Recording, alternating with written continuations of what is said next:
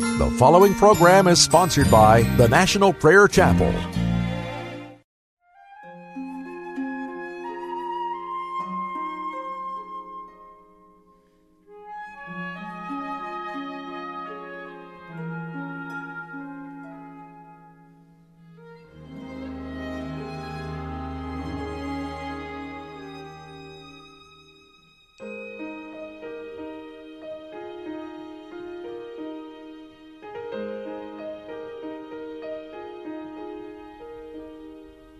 God of light, take away the dark of night. Fill me with your pure delight. Touch me with your hand. God of grace, flow into this lowly place. Listen as your children pray. Take me as I am, healer of my heart, lover of my soul, maker of the stars, the earth, the sky. Come and make me whole, Savior of this world. My voice praises you alone, healer of my heart, lover of my soul.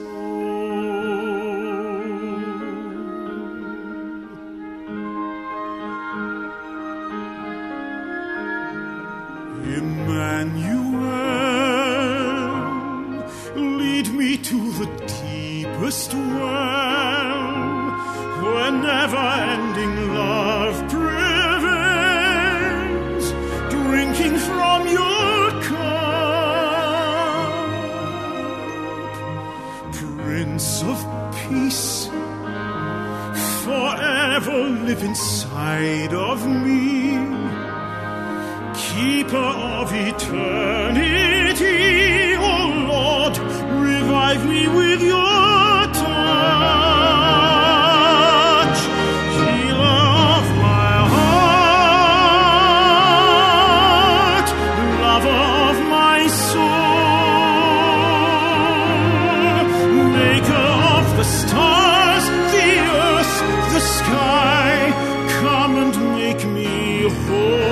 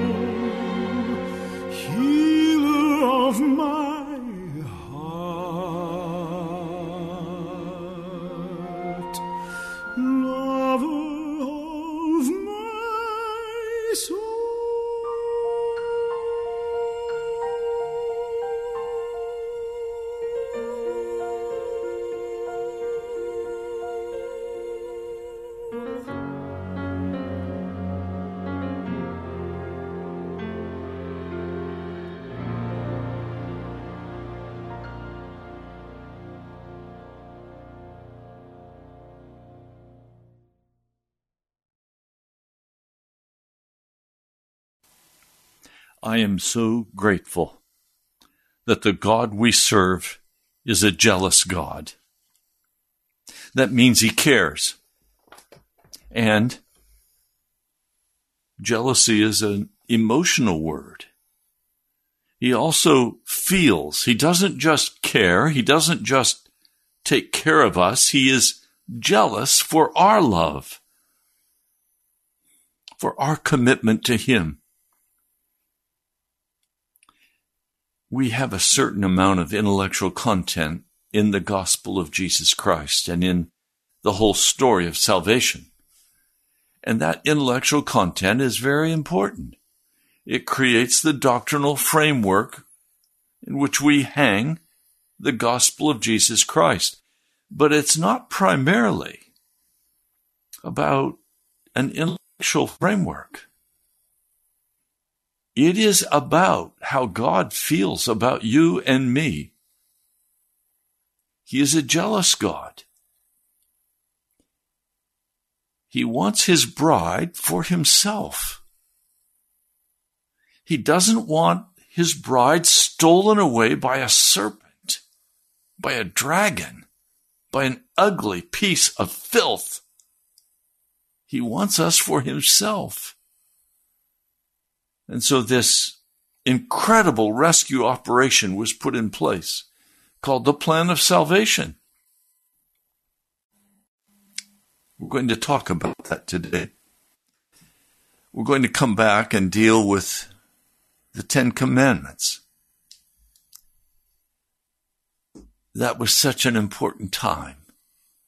God was now going to give these people an intellectual framework, but also a very emotional framework within which to operate as they grew a whole new culture based on the Word of God.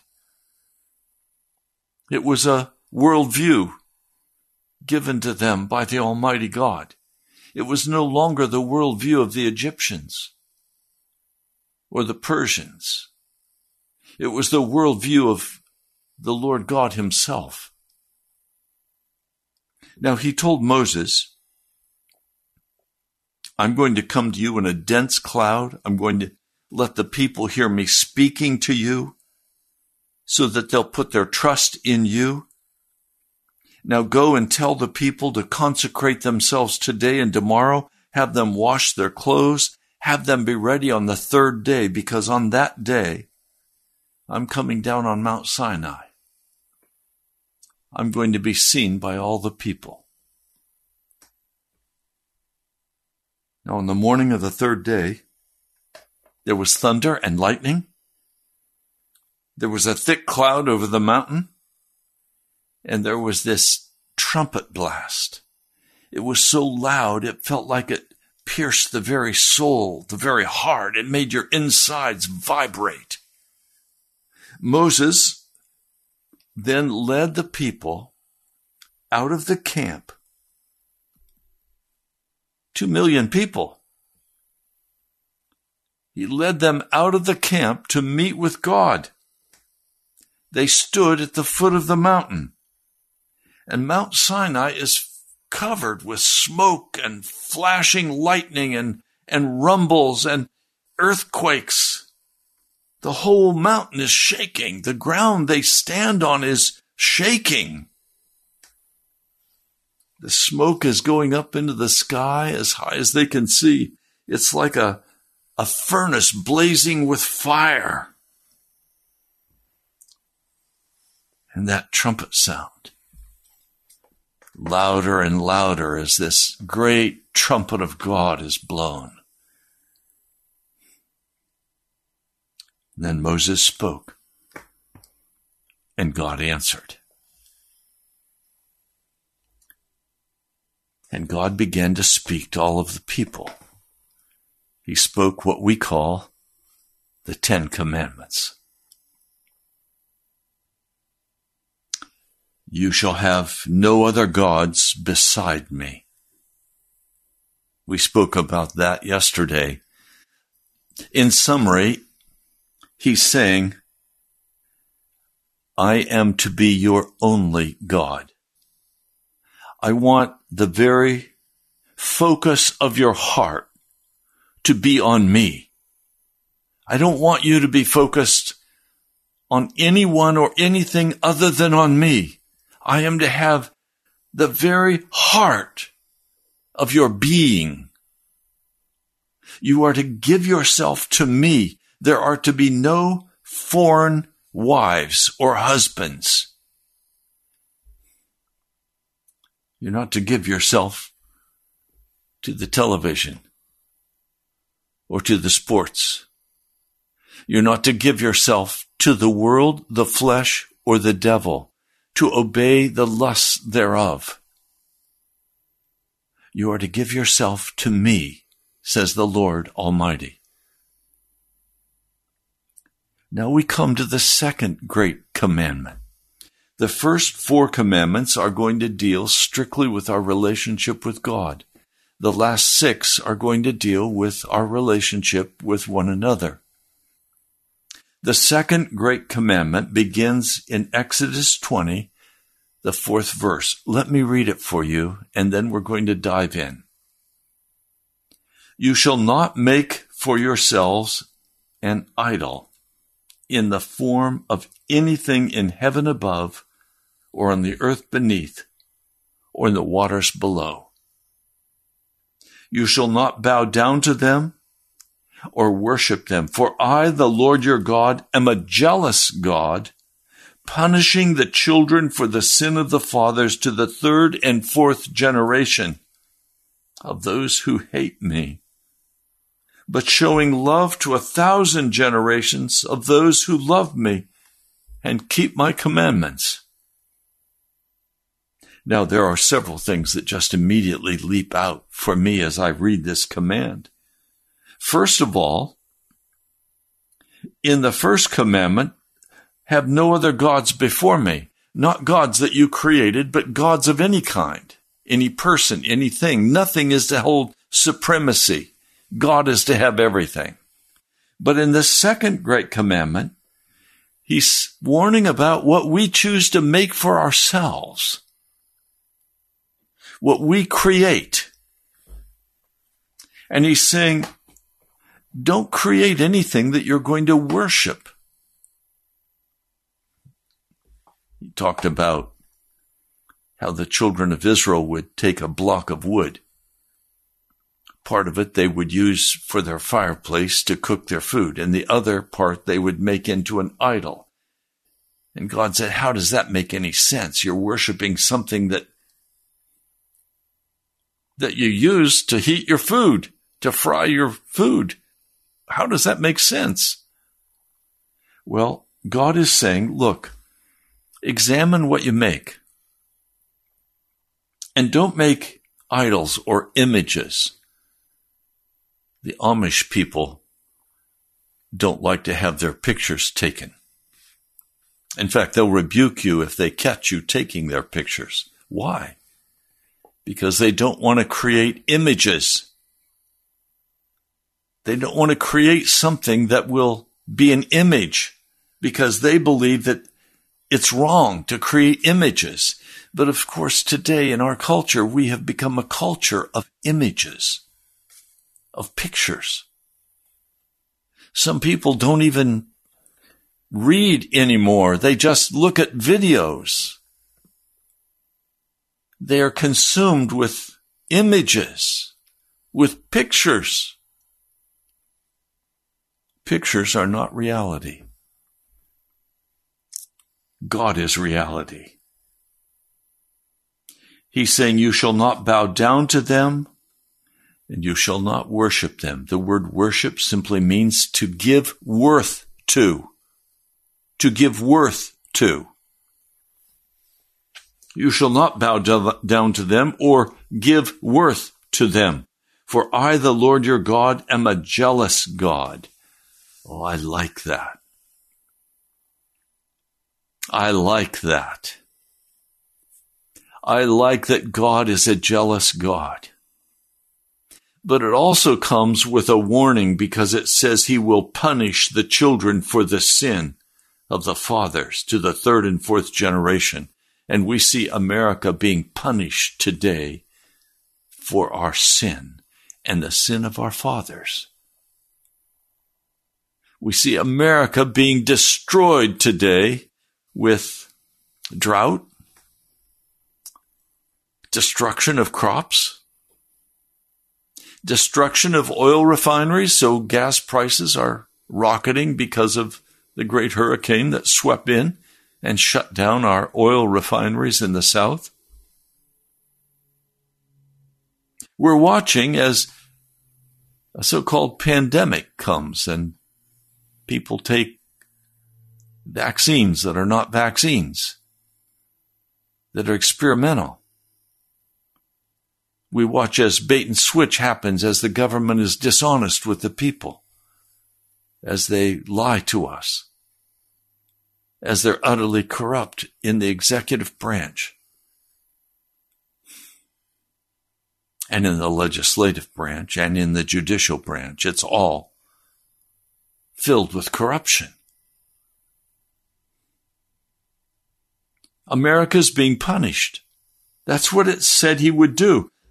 I, the Lord your God, am a jealous God, punishing the children for the sin of the fathers to the third and fourth generation of those who hate me.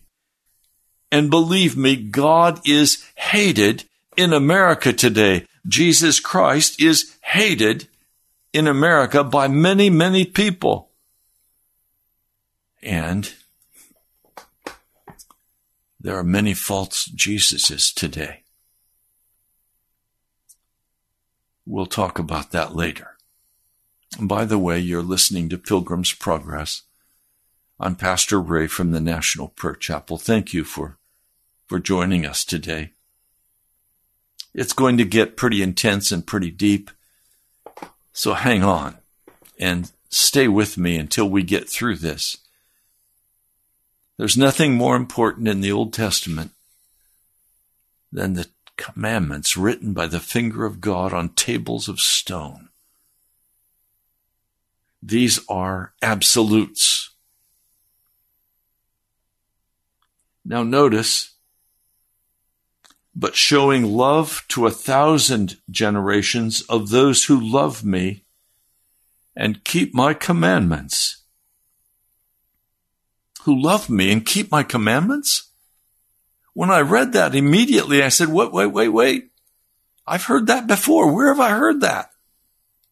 And I immediately went to my scriptures and turned to the passages in the New Testament that reflect the same gospel reality that Jesus taught.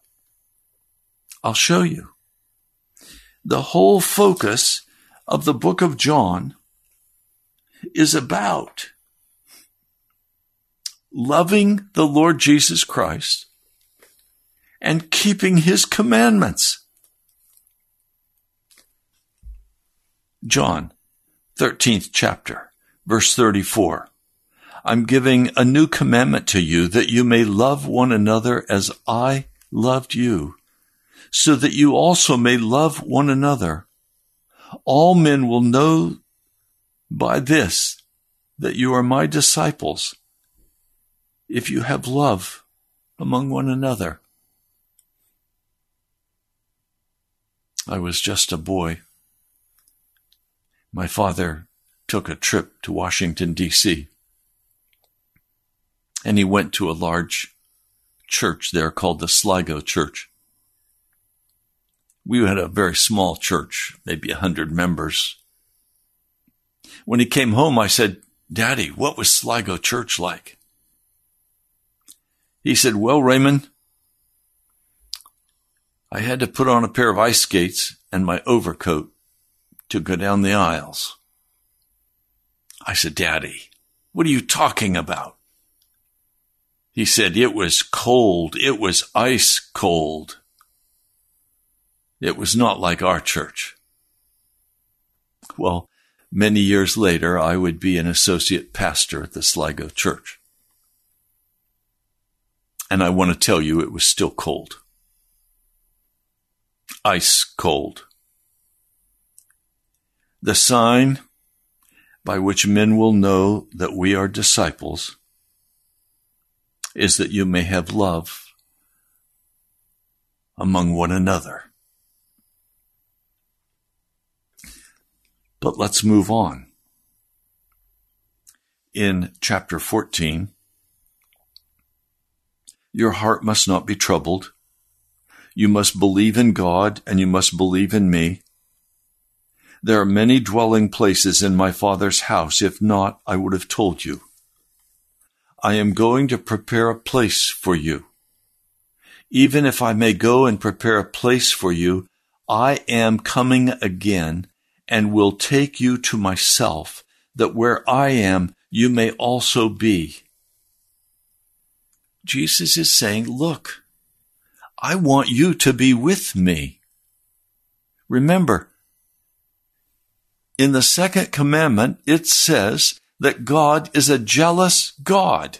He wants us for himself. But then he goes on. Verse 6, I am the way and the truth and the life. No one comes to the Father except through me. And then we keep moving in this chapter.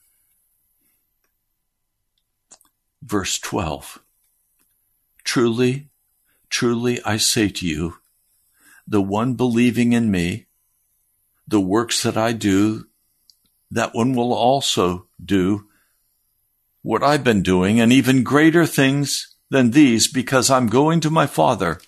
In fact, whatever you may ask in my name, this I will do, that the Father may be glorified in the Son. If you may ask me anything in my name, I will do it. If you may love me, you must keep my commandments. And I will ask the Father, and he will give you another helper, that he may remain with you forever, the Spirit of truth, whom the world is not able to receive because it does not perceive him or know him. But you know him because he remains with you, and he will remain in you. I will not leave you as orphans. I am coming to you. I'm going to be very honest with you. Most of my life, I have felt like an orphan. When I was 13 years of age, my parents sent me off to a boarding school from the farm. And there I was in a very sophisticated environment, and I was a poor farm boy wearing bib overalls. Not the short jeans that people were wearing, the waist-high jeans. I was terrified of that place and of those people. And it's not changed for many years. I would have fear as the primary driver of my life. I felt like an orphan. Yes, I went home occasionally on vacations, but summers I had to work to pay for my education. So I was in education from the age 13 all the way through grad school. And then immediately after grad school, went to a pastorate and began to work. Fear was the driving force in my life.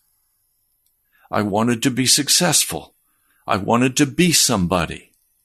And so I rallied myself and my courage, and I went after it with everything I had, grabbing everything I could grab for myself. It would take many years before God would begin to deal with the fear that terrorized my heart and made me feel like an orphan. But there's another factor in all of this. And that factor I'm hesitant to even speak it.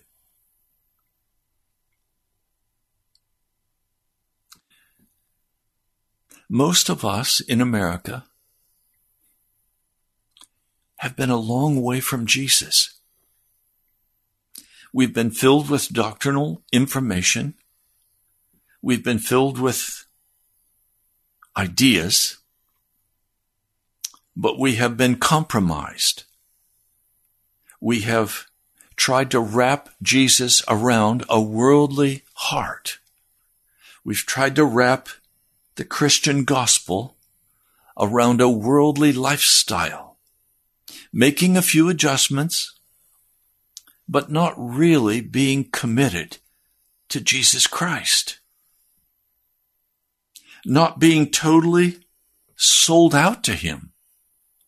Not walking in sacrificial love one with another. Living for ourselves, doing as I did.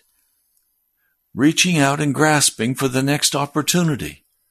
The next big deal, whatever that was for you or for me. Thinking that we had to go for the gusto. We had to try to win. We had to be successful. Our life, we thought, hung on being somebody.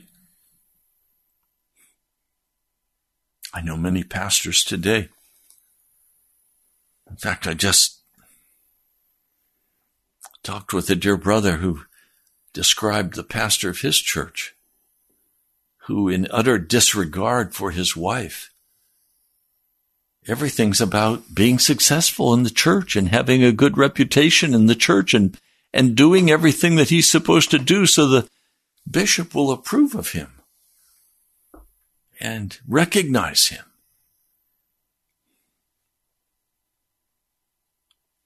My heart is grieved by all of this.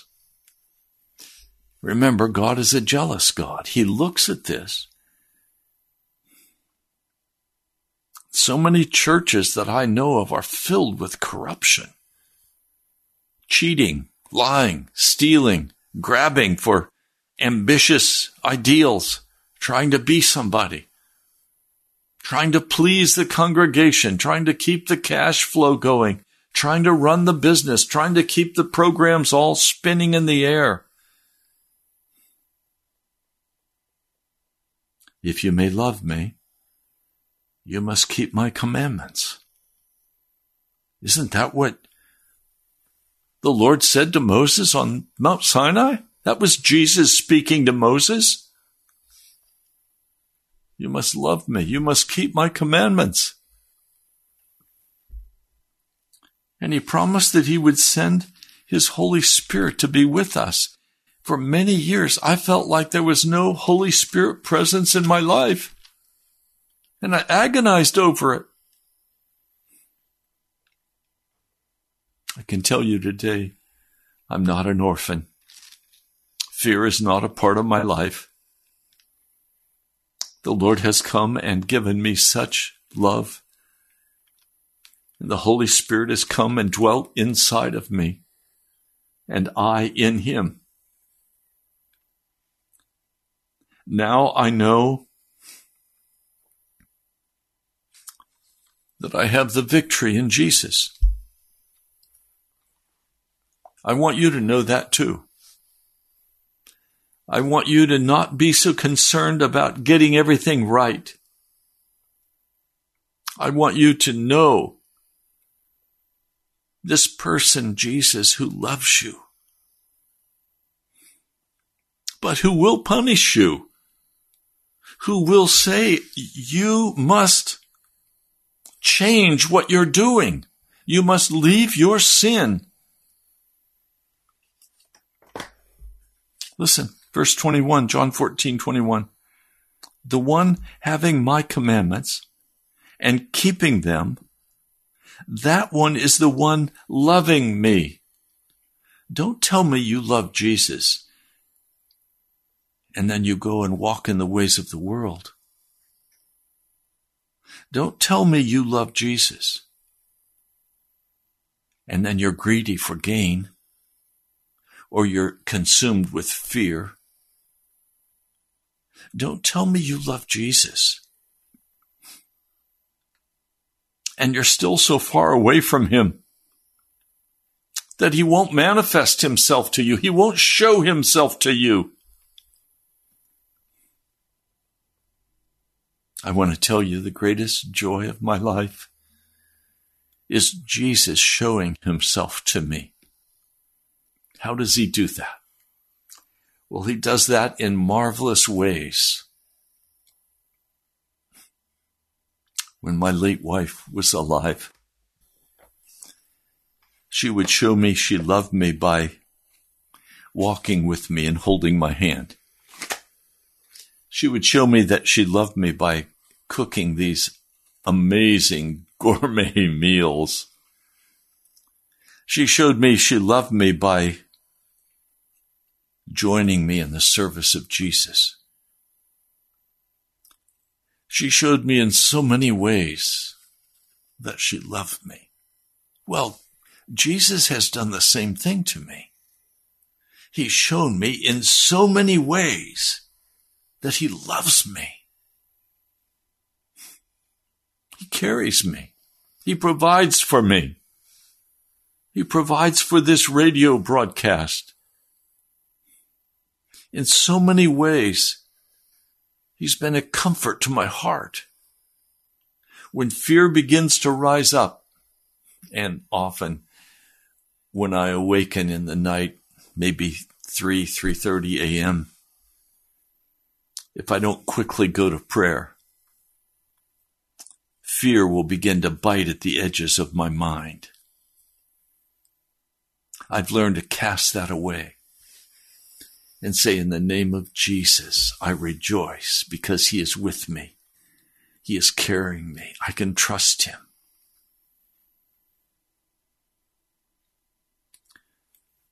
The one's having my commandments and keeping them, that one is the one loving me. And the one loving me will be loved by my Father, and I will love him, and I will manifest myself to him. Verse 23, Jesus answered and said to him, if anyone may love me, he will keep my words. You want to read the words of Jesus? Read what is called the Sermon on the Mount in Matthew, the 5th chapter. Read it on your knees at your bedside. Read it aloud. Those are the words of Jesus that he wants you to keep. If anyone may love me, he will keep my words, and my Father will love him. We will come to him and will make a dwelling place with him. Please, I'm wanting you to catch something today, and I don't know how quite to talk about it. It's almost something you have to catch rather than describe and analyze. How could I describe and analyze the love my precious late wife had for me? Oh, it was intellectual, but it was much more than intellectual. It was at the deepest place of my knowing in my heart that I was loved, that I was precious. You see, how will you know if you're obeying the words of Jesus if you don't read the words of Jesus, if you don't meditate on those words, if you don't spend time meditating and reading the words of Jesus? The one not loving me does not keep my words. And the word that you hear is not mine, but the Father's, the one living, sent me. I've spoken these things to you while remaining with you, but the Helper, the Holy Spirit, whom the Father will send in my name, that one will reach you all, and he will teach you all things, that will remind you of all the things that I've said to you. I leave you peace. I give to you my peace, not as the world gives do I give you. Your heart must not be troubled, and it must not be afraid. Jesus is coming again for us. And he's coming soon. I'm expecting him in my life. I don't expect to ever die. I expect to be translated to heaven without seeing death. That's my hope.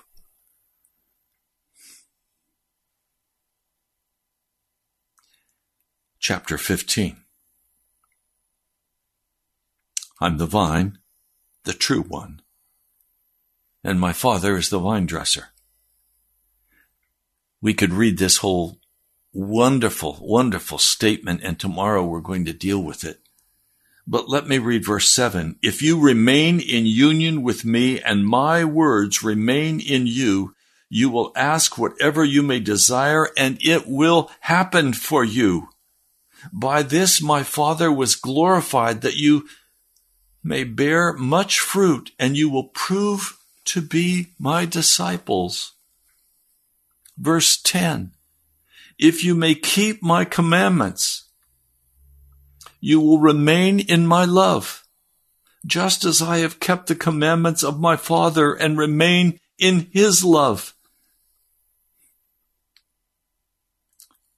I've told you these things so that my joy may remain in you, and your joy may be full. My commandment is this, that you may love one another as I've loved you. No one has greater love than this, that someone may lay down his life in behalf of his friends. And you are my friends, if you may do whatever I command you. I talk to people who say, Jesus is my best friend. I want to be friends with Jesus. But they don't do what Jesus says you're supposed to do. They disobey. They're filled with their own lust of their heart. They love the world. They love the things of the world. They love the ambitions of the world to get rich.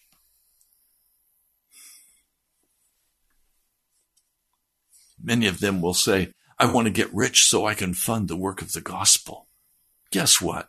Jesus doesn't need your money to fund the work of the gospel. The Holy Spirit is the power that works out what the gospel is going to be, and he moves in those he chooses to give as he chooses for them to give. It's not a matter of, I have to go out and find some wonderful business opportunity, and I have to become a millionaire, and then I can go and finance radio. No! Are you kidding me? That's worldly ambition. It's wickedness before God. I can't tell you how many times I've sat with a man, an older man, weeping before me because he was called to the gospel ministry, but he thought he did not want to be paid by a church. Instead, he wanted to have his own money. And so he went out and started a business, and the business ate him up. And now he's retirement age, and he's too sick to be a pastor and too old to start. And he weeps, and he says, if only I had trusted the Lord and humbled my heart.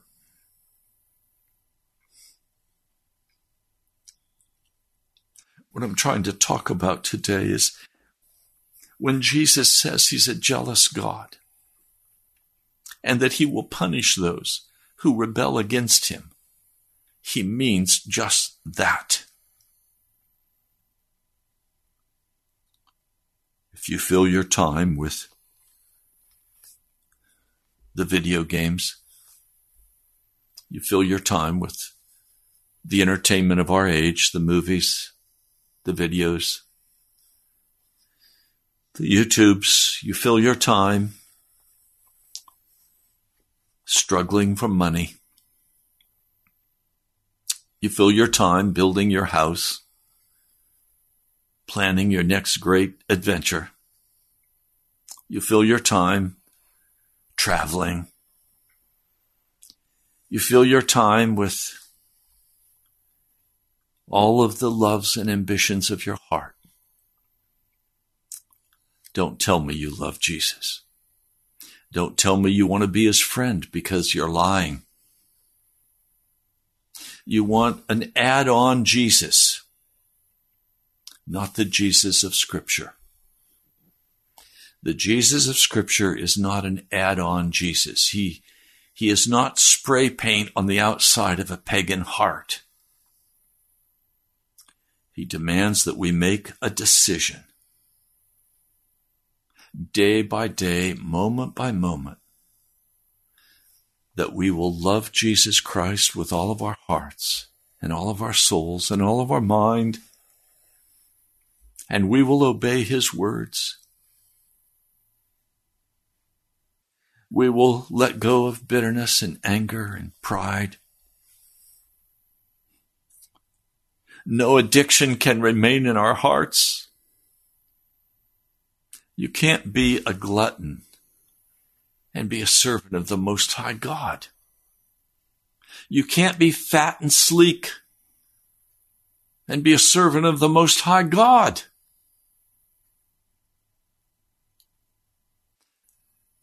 You can't walk in wickedness and say, I'm a Christian. That's not how it works. Try saying to your wife, do you mind, honey, if I take the weekend off, I have another woman I'd like to spend the weekend with. And yes, we'll have sex together and we'll do this and we'll do that. Really? You think you're going to be free to have another woman in your life? Your wife is not going to agree. She's going to throw you out. Jesus will not agree either. Jesus will not allow you to walk in the world and in the Spirit at the same time.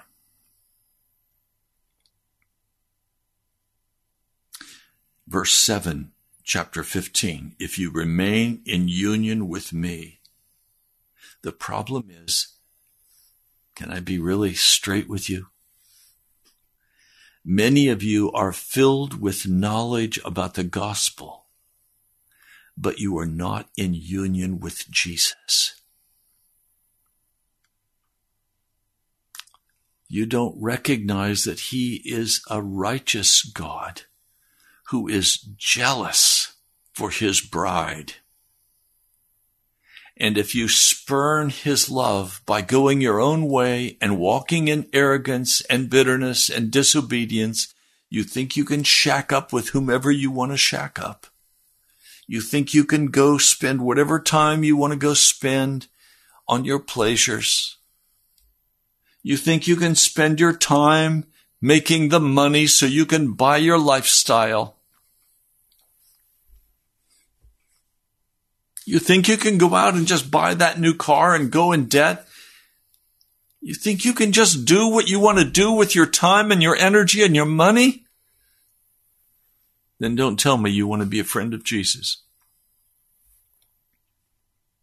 Now, if the Lord directed you to buy that car, that's great. That's wonderful. He'll pay for it as well.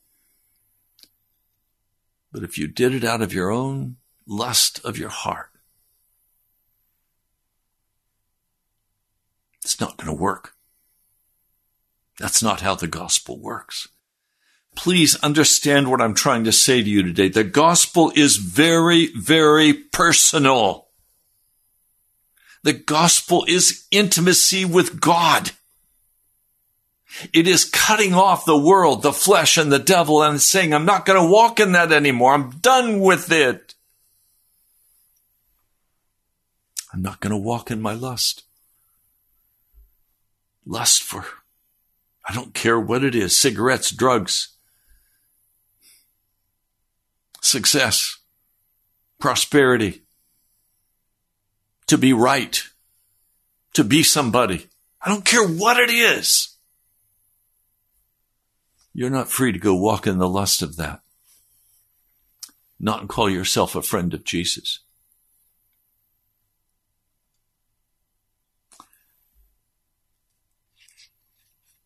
John 15, as the Father loved me, I also loved you. You must remain in my love. If you may keep my commandments, you will remain in my love, just as I have kept the commandments of my Father and remain in his love. I've told you these things so that my joy may remain in you, and your joy may be full. My commandment is this, that you may love one another as I have loved you. No one has greater love than this, that one may lay down his life in behalf of his friends. Verse 16, you did not choose me, but I chose you, and appointed you that you may go and bear much fruit, and your fruit may remain, that whatever you may ask the Father in my name, he may give to you. I command these things to you so that you may love one another. I hope you're hearing today. This is not an intellectually difficult sermon to understand. It's very simple. We serve a personal God. Jesus is fully man and fully God, and he remains that way today as he sits in the command center of the tabernacle in heaven, as he oversees the salvation process, as he administers the blood of the covenant, his own personal blood, to wipe away your sins and to restore you to his kingdom, as he administers his love and compassion and mercy in your life. There is a place we have not even yet begun to imagine we can enter. It is a place of such beauty and such depth and such compassion that it utterly changes us as we begin to get just a glimmering of it. And can I tell you, I have just a glimmering of that astonishing compassion and love of Jesus Christ. I'll never forget the day I was a senior in college. I was studying theology as my major and communications as my minor. And I was walking down the hall, and the door was open to a classroom, and I heard the tone of a man's voice speaking, and I stopped at the door and listened.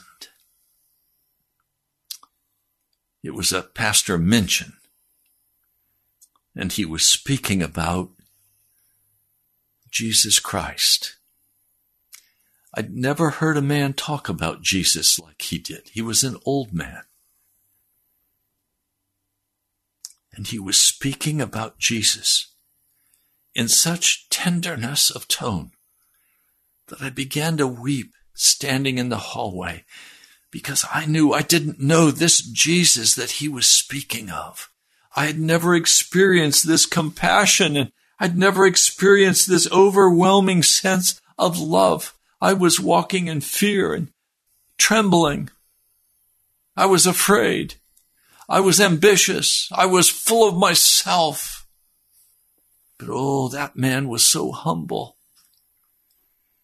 and so filled with compassion and love as he talked about Jesus and what Jesus did while he walked on the earth, how he treated the man at the Pool of Bethesda, how he treated the woman caught in adultery, how he treated the leper as he embraced the leper in his filth and healed him. All I could do was stand at the door and weep. I'd never experienced this kind of love. I was rather cold, articulate, intellectual, studying theology. My brother, my sister, I still study theology. But now I don't study it to argue. I don't study it to prove somebody right or wrong. I study it because I want to know about my Jesus. I want to be filled with his presence. I want to be filled with his glory. I want to be with Jesus. I am jealous for Jesus, even as he is jealous for me. I want you to have this. I want your heart to be so filled with compassion that when you speak about Jesus, people will see the tender heart. They will see the compassion. They will see and feel your doing things for them that changes their lives. I don't want you to be afraid anymore.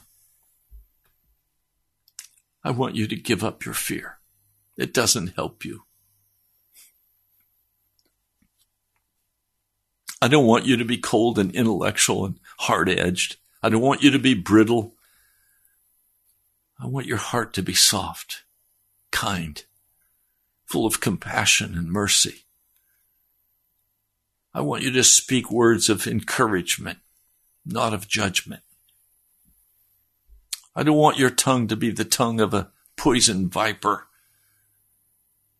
I want you to be filled with the healing power of Jesus Christ. I want you to be filled with his mercy. Well, tomorrow we're going to go to the third commandment. Read it ahead of time. We're going to talk about it. You're welcome to write to me. I'm Pastor Ray from the National Prayer Chapel, Pastor Ray Greenlee. Post Office Box 2346, Woodbridge, Virginia, 22195. If this love that I've been talking about is attractive to you and you'd like to come to the prayer chapel, you would be welcomed warmly.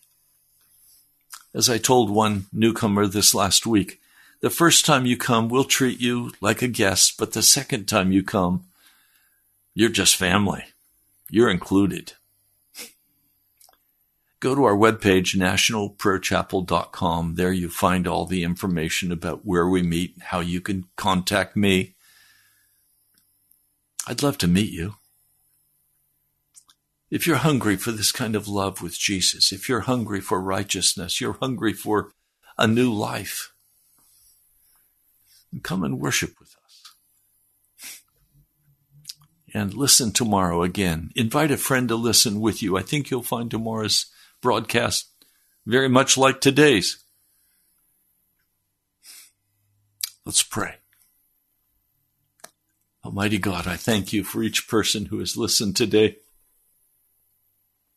I ask, Lord, that you cause us not to judge others, but with compassion and mercy to reach out and enfold them in the love that you've given to us. I pray, Lord, that we can be productive for your kingdom. Lord, many are filled with such legalistic ideas about how they must walk and what they must do and how they have to pay the consequence for their sin that they're destroying their families.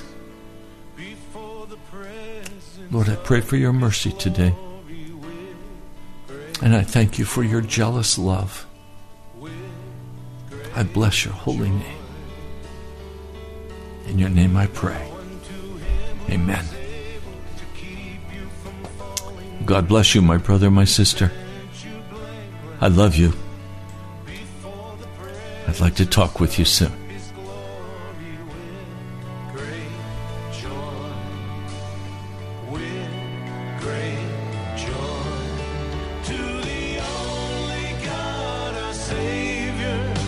Through Jesus Christ.